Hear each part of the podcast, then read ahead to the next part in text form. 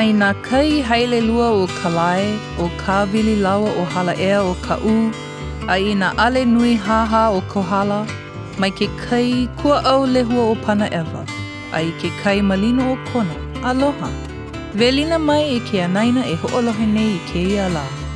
Aloha to our listeners, and mahalo for joining us as we traverse the moku of Ka'u. We begin our podcast today by honoring the seas that bound the island of Hawaii, each with its own character. The sea where legendary currents converge at the southern tip of the island, the smashing waves at the northern tip, the Lehua blossom adorned sea to the east, and the calm sea to the west. Velina mai, welcome to another episode of Kaleo o Kauluau one that you can listen to and also follow along with on the story map, which is on our website. Off we go!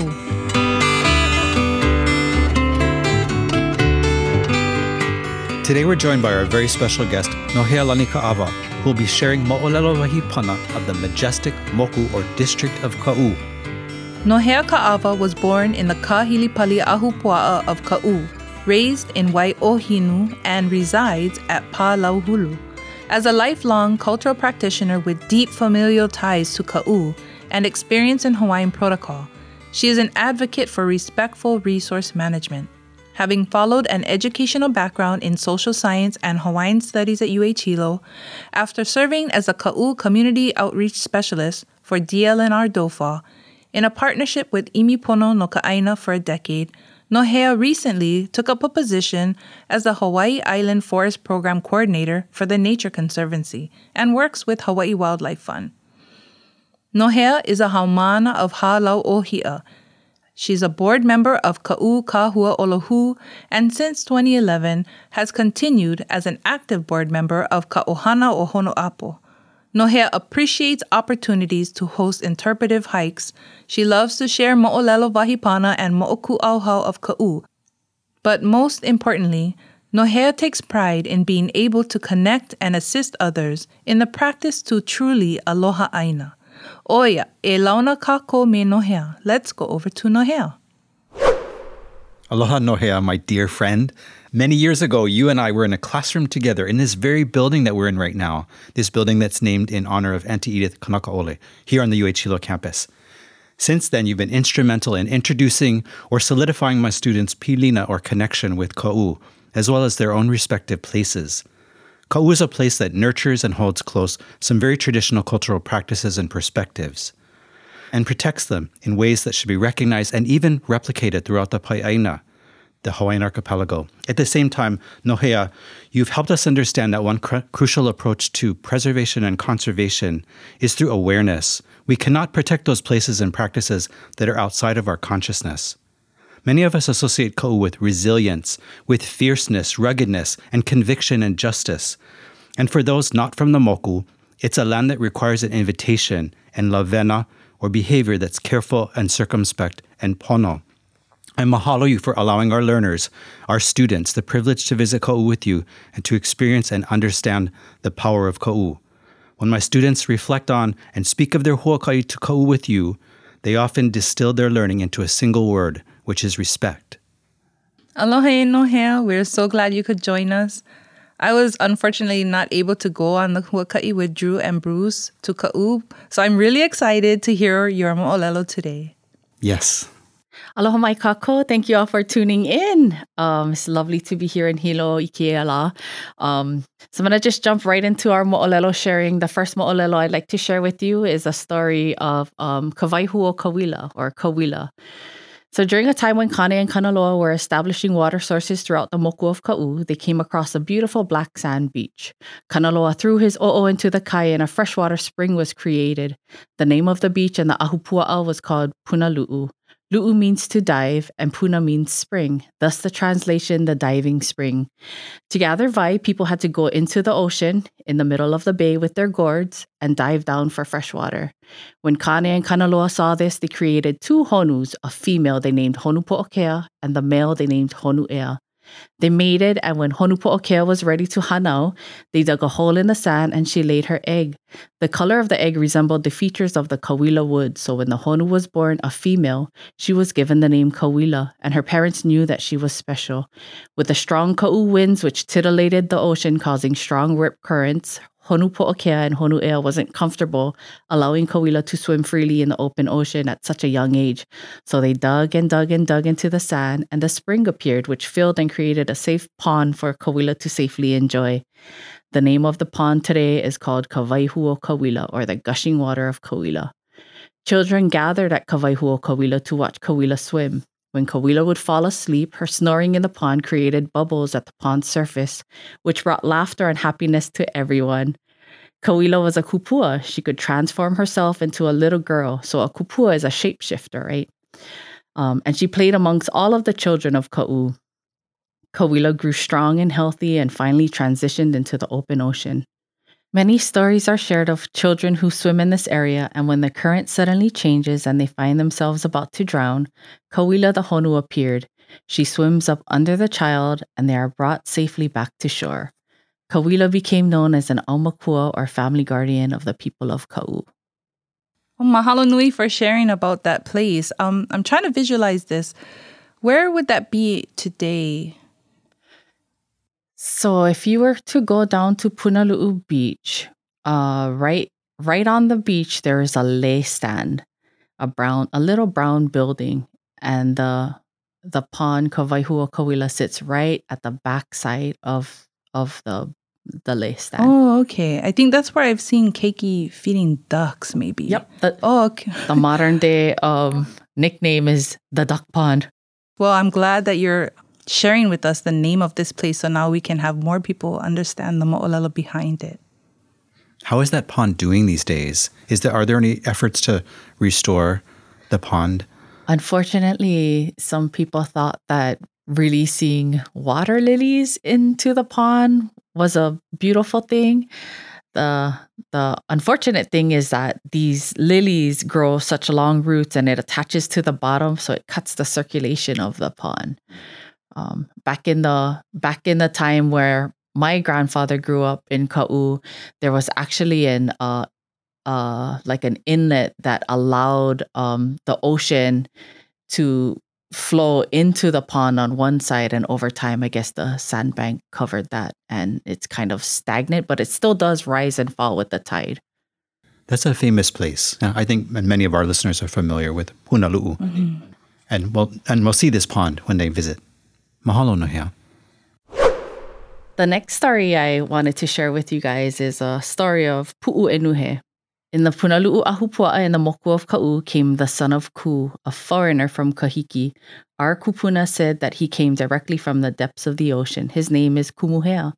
Kumuhea took for a wife the most beautiful woman that Ka'u had to offer. What defined women of Ka'u as beautiful was if she was momona, fat. If you were fat, that meant that you were very vai or rich because you were well supplied with food. This woman of Ka'u was very well loved by the people of this district, and so letting her marry Kumuhea wasn't easy, but because she wished to be with him, everyone gave their approval. Kumuhea took his wife to Pu'u Enuhe, a hill where they made their home in a large cave that sits on the slope of the Pu'u. After some time had passed, families of Ka'u noticed that Kumuhea had quite a strange behavior. He would only come out at night, didn't linger long, and his beautiful wife wasn't heard from for a while. Families started to question their relationship. One night, the brothers of the woman followed Kumuhea back to his home at Pu'u Enuhe. When they saw the condition of their sister, who was once healthy and rich, now down to skin and bones, they were angered. Kumuhea fed his wife an elusive diet of only lau uala or sweet potato leaves, and she was on the brink of death. When Kumuhea entered his cave, he turned into a huge caterpillars, and the boys said to themselves, Oh my goodness, Kumuhea is a kupua. A kupua is a shapeshifter, a demigod, much like the movie Moana. Maui was a shapeshifter. What were some of Maui's shapeshifts, shape-shifting forms? You guys know? Oh, I believe one is the mano or shark. Oh, and I think the hawk, the eo is another one, right? Right. Anyways, in the Ka'u belief, the purpose of this particular kupua was to take the mana of his wife. Do you guys remember what her mana was? I do. Lay do you? No, I'm still learning this story. It was her beauty, Her right? Her beauty. oh, yeah. So the brothers took off down to the coastline to let everybody know that Kumuhea was a kupua. The news spread like wildfire throughout Ka'u, and, and we all know how fast that is. The Ka'u people thought to themselves, that mana saka. And the community gathered together and headed up to the Pu'u to save this woman of Ka'u. Hundreds of warriors entered the cave and went into battle with Kumuhea. Kumuhea was chopped into thousands of pieces and a huge rock was put into place to cover up the cave, and Kumuhea was put to death. So we thought, since then, a strange occurrence happens in Ka'u, and every so often, an invasion of thousands of caterpillars cross from the mountain down to the ocean. You can tell when the caterpillar crossing happens because the roads are covered, and all of the plants and greenery in the path of these caterpillars are eaten down to twigs. They leave a dried trail once they've come through. The wind in the area was named Pa Kawa Kamakani, or the murderous sounds in the wind. Because of the marital tie to Ka'u, Kumuhea was still respected as Ohana, other versions of the story say that Kumuhea and the women of Ka'u had offspring, but they were no longer able to assume forms outside of being human. It is understood that Kumuhea is responsible for creating cave systems in our mountains and in the oceans of Ka'u.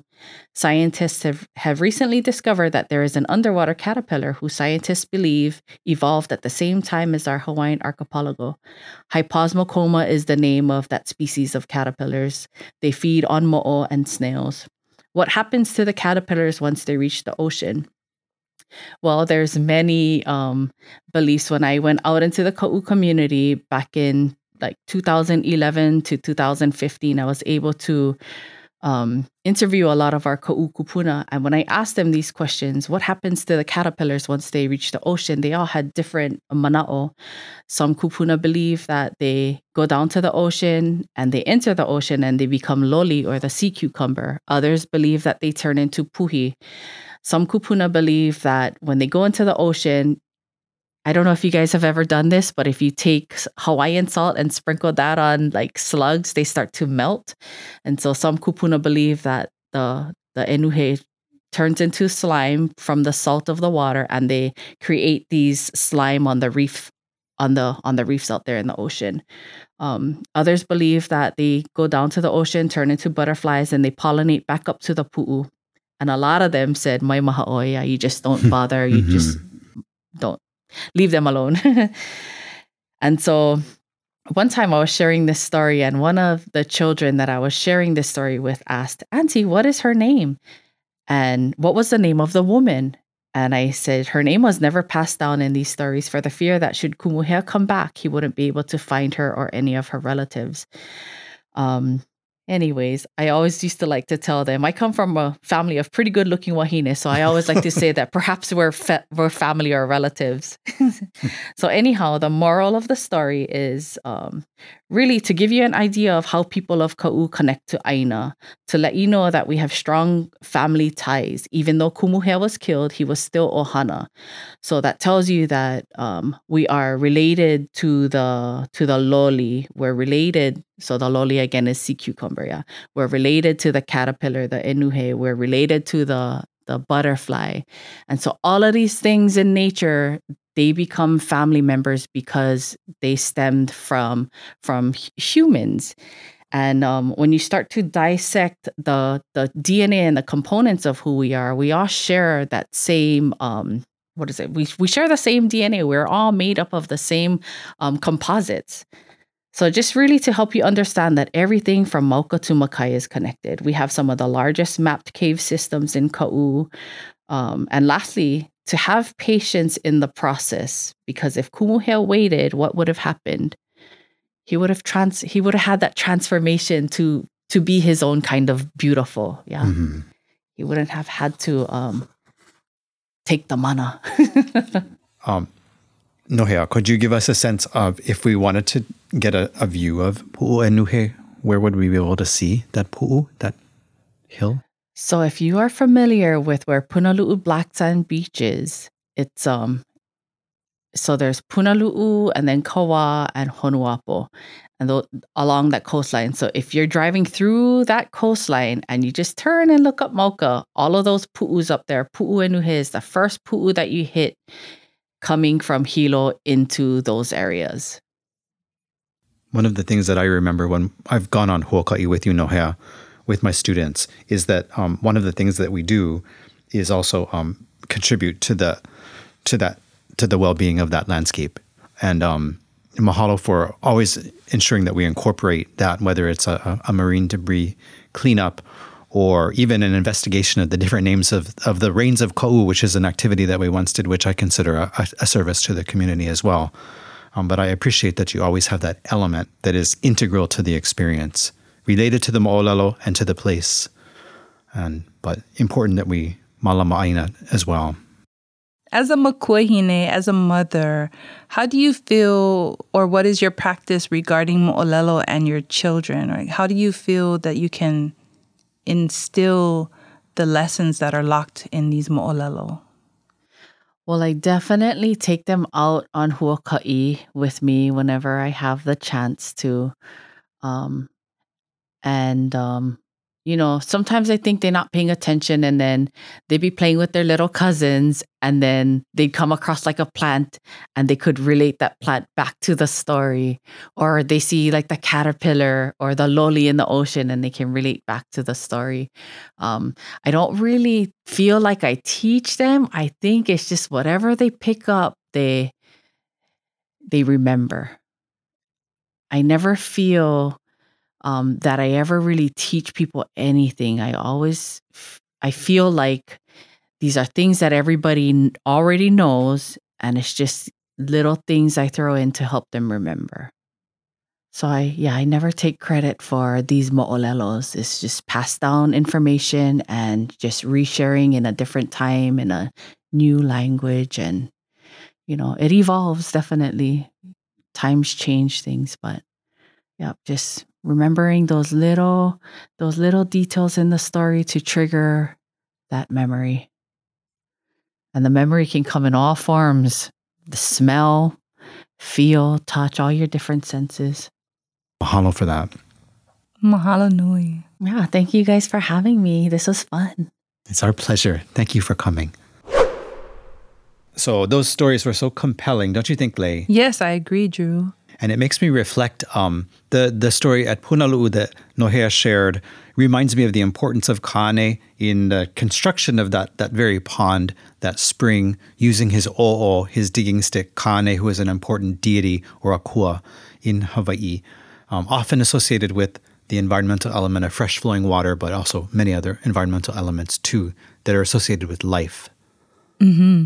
And that you're speaking specifically to the to the pond in that area, that pond that is known as Kawaihua Kawila.